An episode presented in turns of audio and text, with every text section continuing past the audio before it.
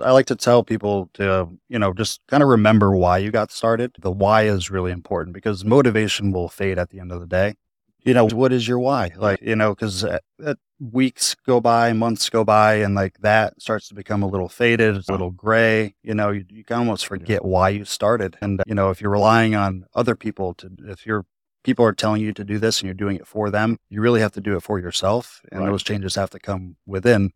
And when that does get hard and it's hard, it, it, does get hard to stay with your goals. You just have to go back and be like, this is why I'm doing this. And mm-hmm. that helps you to you know, get back on track. Please join us every week for a new episode of Understanding the Human Condition with Dr. James Flowers. Dr. Flowers and his most admired mentors, respected colleagues, and VIP guests will share valuable insight into underlying health causes, conditions, and issues. These in depth yet approachable episodes are a great resource for both private individuals and industry professionals. Our esteemed host, Dr. James Flowers, is one of the most recognized and respected names in the field of chronic pain, mental health, and substance use disorders, both nationally and internationally. Dr. Flowers is the founder of J. Flowers Health Institute, located in Houston, Texas. For more information about J. Flowers Health Institute and its concierge services, go to jflowershealth.com or dial 713 783 6655. And be sure to mention this podcast.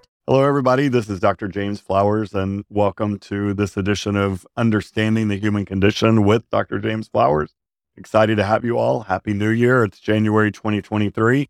And I have two really good friends with me today, both of whom I work with almost every single day here at J. Flowers Health Institute. First of all, we have Mo Schlachter of Houston Family Nutrition. Welcome, Mo. Thank you, Doc. Uh, good to be here as always. Yeah, Happy New Year. It's happy good New to Year see to you. you. Yeah. yeah.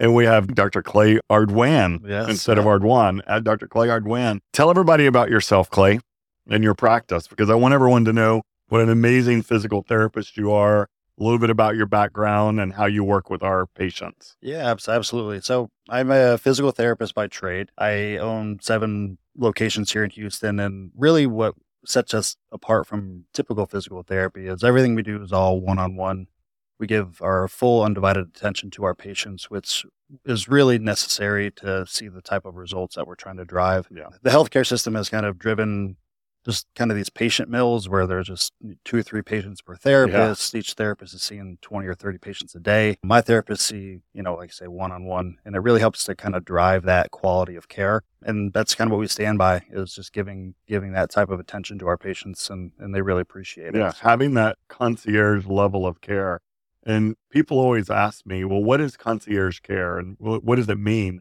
And I often talk about the silos in healthcare where people go to in our in typical medical communities, people go to a physical therapist over here and, and a nutritionist on this street, and a therapist over here, and an orthopedic surgeon over here, or a pain doctor on this street, but none of them really talk to each other.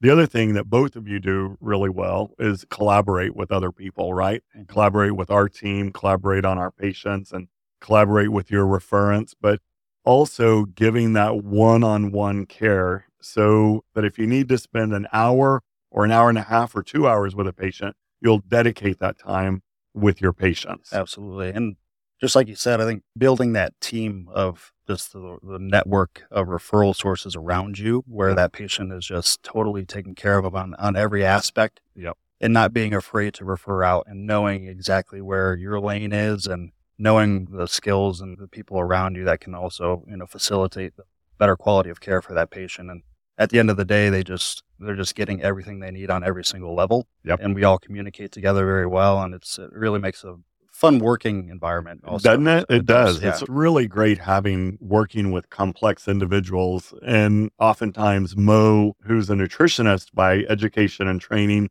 but I think should be and could be a psychologist because often Mo has some amazing insights, as do you, Clay, on our patients. And you'll come back, even though we spend a tremendous amount of time, our clinical team, with each and every single patient really uncovering the complexities of every individual.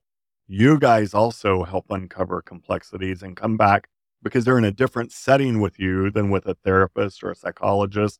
And they tell you things they often feel more comfortable telling you than they do us. So, yeah. tell us a little bit about your practice and how you work with our patients as well. Sure. Yeah. So I'm uh, president Houston Family Nutrition and our sister clinic, Nutrition Behavior Therapy. And we have locations here in Houston and a location in Austin as well, soon to be Dallas too. You know, like you said, I mean, the work that we do is kind of like therapy in some ways. I mean, there's a lot of, you know, talking, uh, sure. goal setting, just assessing barriers. And I do find that, you know, when the topic of conversation is food, there's a little bit of ease and comfort, you know, coming in. So I find that people do you know, pretty well. And what I train my staff on is just gathering information, assessing, and passing it along to the mm-hmm. clinical team. You know, they'll know what matters, they'll know, you know, what's significant. And so we're just, you know, part nutrition provider and part kind of information gatherer.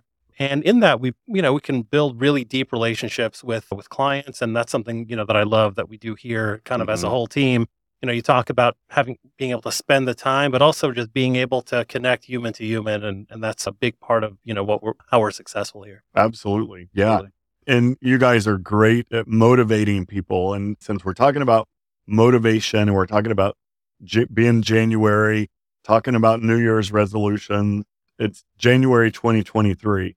Clay, you're based out of one of your offices is based out of the Houstonian right here on a on the grounds of the Houstonian where we office. And the gym is dead at the end, end of December. I was in there every day at the end of December and no one was in there, right? Just yep. a few people a day.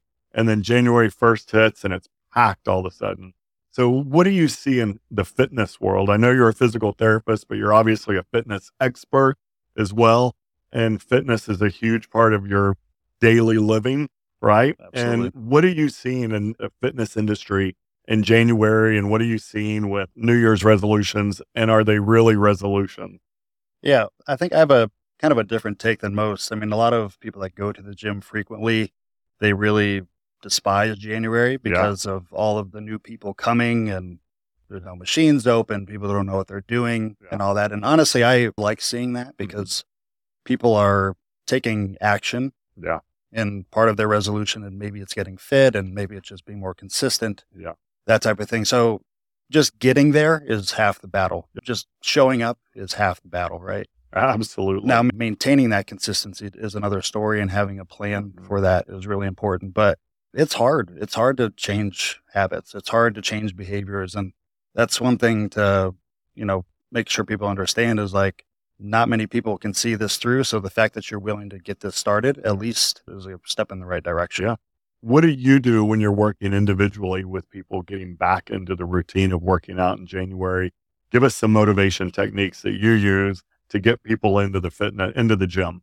Yeah. So I always like to have people kind of break down their goals. Not that so everyone has like an end goal of what they want. Yeah. But a lot of times it's just setting realistic expectations and setting realistic goals yeah. and making sure that, you know, if you haven't been working out at all and your goal is to get to five, let's shoot for two. Let's right. shoot for two days a week. Yeah. Let's not try to knock all this out. Like if you're not sleeping eight hours a night and you're only sleeping 4 mm-hmm. let's try to sleep six. Right. Let's try to sleep five, right? Let's right. go to bed a little, just a little bit earlier, right? And we'll slowly start to kind of get you back into regulation and, right. and homeostasis. A lot of people, you know, they write on all these goals and have all these big aspirations, and sometimes it just becomes overwhelming and, yeah. it, and it turns into inaction. Like, I can't so, do that. I can't possibly go five days a week. Right. And they quit. Right. And then they yep. quit, and you know, before they know it, it's, you know, 2024, and we're having the same conversation, or they're, they're even further away from their goals from where right. they were before, and they yeah. have more responsibilities. It's just like, so just t- trying to help people kind of map that out and show them that there's a different way to do it. And right. so that they can feel, you know, satisfied at nighttime and they can get a good night's sleep and they feel like they're, you know, stepping in the right direction. Yeah. It's somewhat, it kind of reminds me of training for a marathon, right? I've run 28 marathons and I have not run one in about five years or so. But when I was running marathons for most of my adult life, you know, talking to people and educating people about marathon training is similar, I think, to going back to the gym. And that is that if you're training for 26.2 miles or you're training for 100 miles or you're training for 10 miles, whatever it is, don't get out there and start running three miles five days a week or six days a week. Get out there and walk three miles a day the first That's week great, or two. Yeah. Right? That's just get up and walk for 30 minutes. And then you do it for 45 minutes and then you do it for an hour then you may go jog a mile, right? Or a half a mile.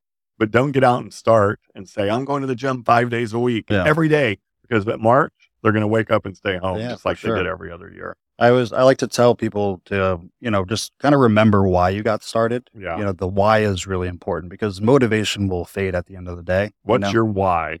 you know what is your why like you know because uh, weeks go by months go by and like that starts to become a little faded it's Yeah. a little gray you know you, you can almost forget why you started Yeah. and you know if you're relying on other people to if you're people are telling you to do this and you're doing it for them Mhm. you really have to do it for yourself and Right. those changes have to come within and when that does get hard and it's hard it does get hard to stay with your goals It you just yeah. have to go back and be like this is why i'm doing this and that Mhm. helps you to you know get back on track because Yeah. we're all- you're gonna we're all gonna fall off at some point Sure. and it's just trying to get back on the next day the next meal right we don't have a huge bender or a huge binge Yep. you just get back on the next track mo can kind of speak to that So, Absolutely. I was going to just say, you know, speaking of meals, Mo, another next to fitness is nutrition, Mhm. right? And everyone wants to go on a diet, right, in January. And I'm going to eat in December, and then January, I'm going to go on this new diet.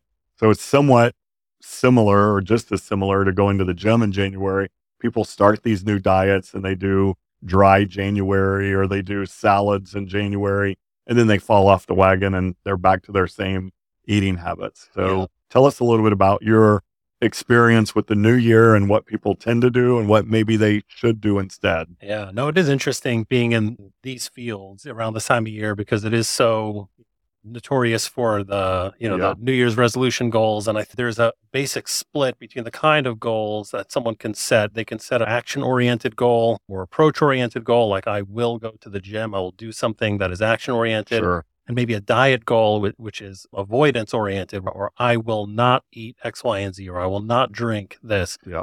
And there's research on it. So in there's a 2020 study that will say an action oriented goal or a process oriented goal has a higher statistical chance of being of sticking Yep. than an avoidance oriented goal. And then there's also statistics on goals that are set with support baked in versus Mhm. goals that are set where someone just kind of, you know, well, I'll do this on my own and kind of white knuckle it. Right. So, you know, we find it very interesting at in clinic. We'll see, you know, a lot of folks come in and they'll talk about, you know, I want to avoid X, Y, and Z. And we'll try to get them in touch with the why, just like Clay does. And we'll also try to get them thinking about the action oriented or the positive things that, that will be done instead of what we're avoiding.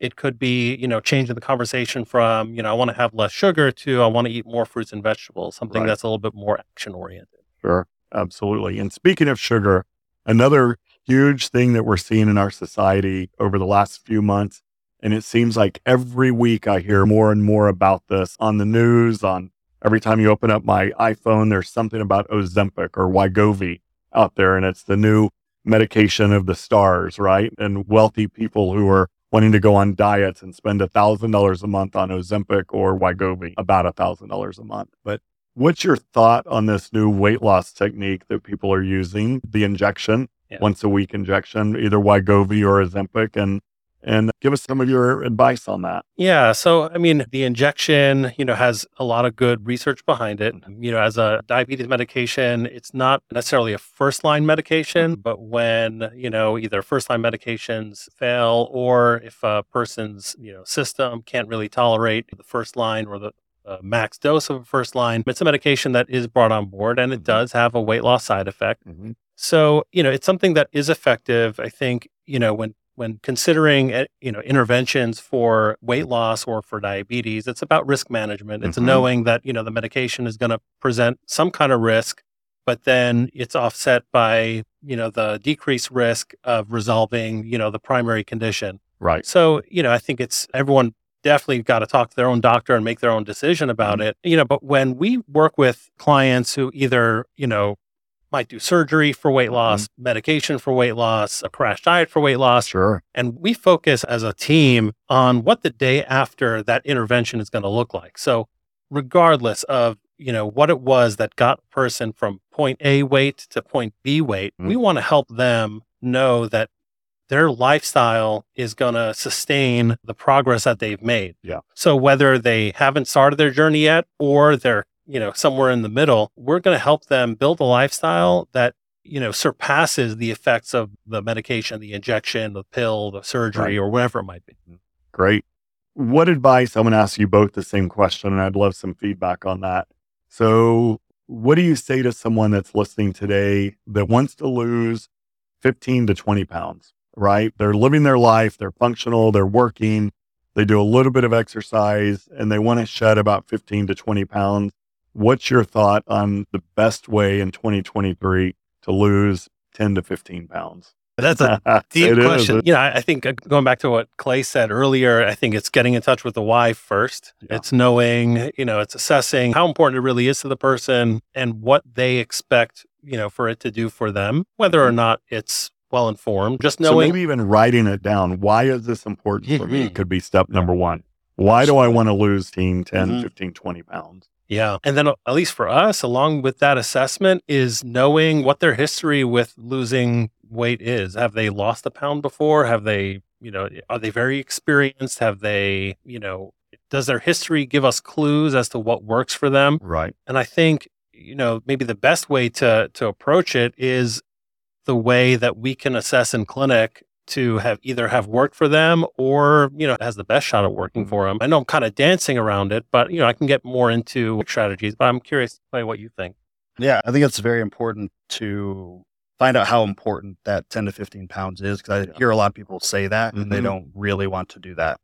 Yeah, So That's once- what I hear all the time is, oh, I want to lose 10 pounds. Right, I want so to lose we're- 20 pounds. where does that fall on you know the importance in your life at this at this time also setting like okay are you doing this to get ready for a certain date Uh, do you have something coming up where you need to lose this by or is this Right. something that we can push out a little bit longer Yeah. because there's i would take it in a different path depending on the time frame there and then also you know just kind of looking at the person's ability to sacrifice like what are you willing to sacrifice to do this right Yep. these are the things that are restricting you and we'll lay those out and say okay, you eat out three times a day, right? Mhm. Are you willing to meal prep a little bit?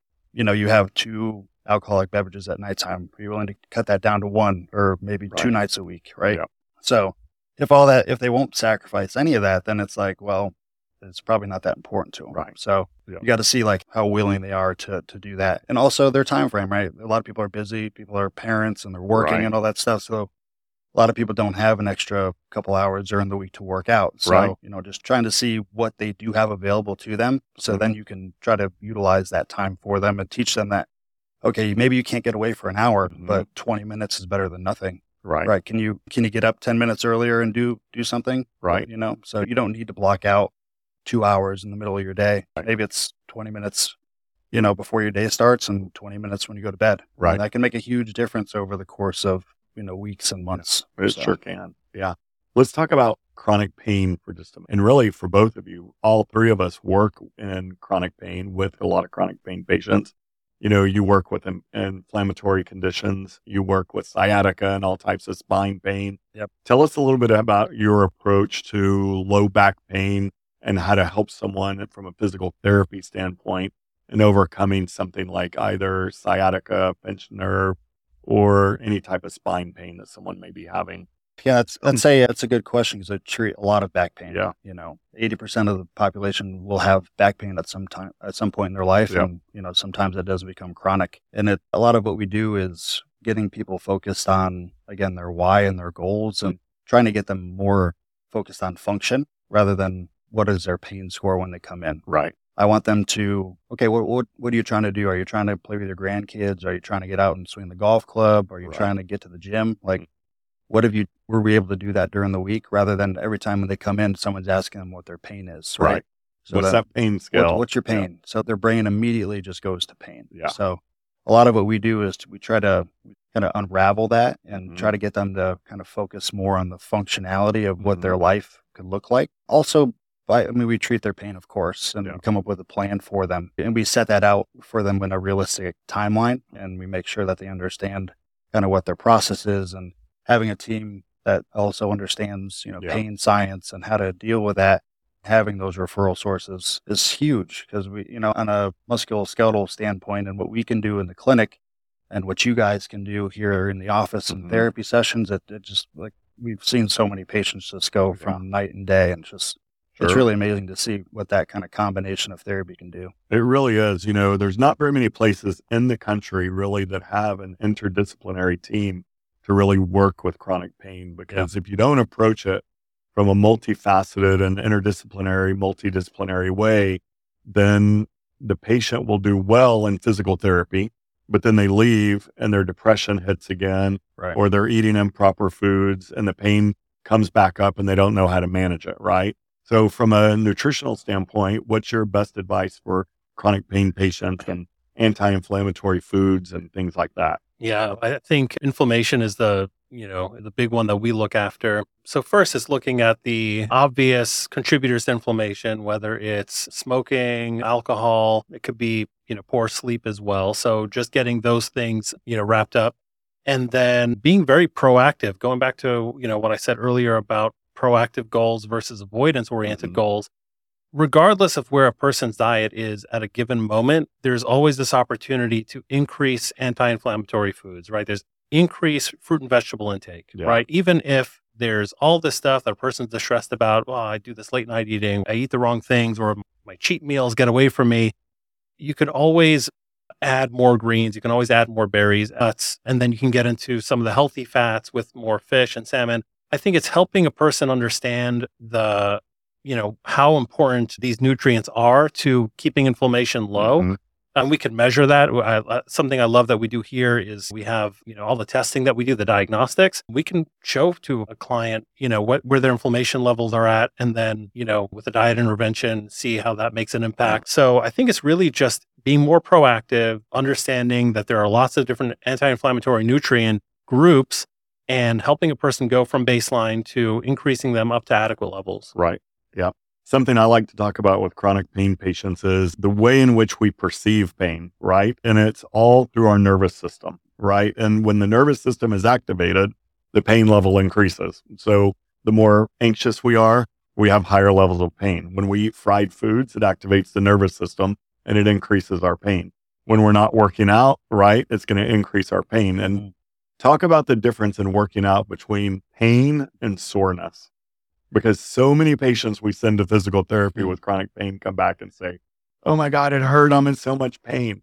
It's not necessarily pain, Yeah. it's soreness from working out and Yeah. adjusting. and that can be hard to distinguish, you know, when you had chronic pain Yeah. and you're starting to feel these changes and things here and there. And we just, we try to get them to understand that that is a normal Yeah. thing in the process of retraining the body and Right. getting yourself and your nervous system to adapt and to desensitize the area. You always almost have to sensitize it a little bit Yeah. so the body can change and can feel these things and adapt. So there's definitely a challenge when it comes to that and just trying to keep the load and the type of exercise that you do at, Mhm. at a level that they can tolerate as to not overexcite the nervous system and also to get them to buy in you Yeah. know, so that relationship between the therapist and the client is very important. They need to be able to trust that relationship and that you're you're not going to hurt them because they've been in pain their whole lives, you know, for Mm-hmm. Most right. of it. And if they feel like you're going to hurt them, you're it's kind of goes out the window. Right. So a lot of it's just having conversations and building that rapport with the patients, or even more important than the exercise itself. It's just like you have to be able to build that trust. I completely agree.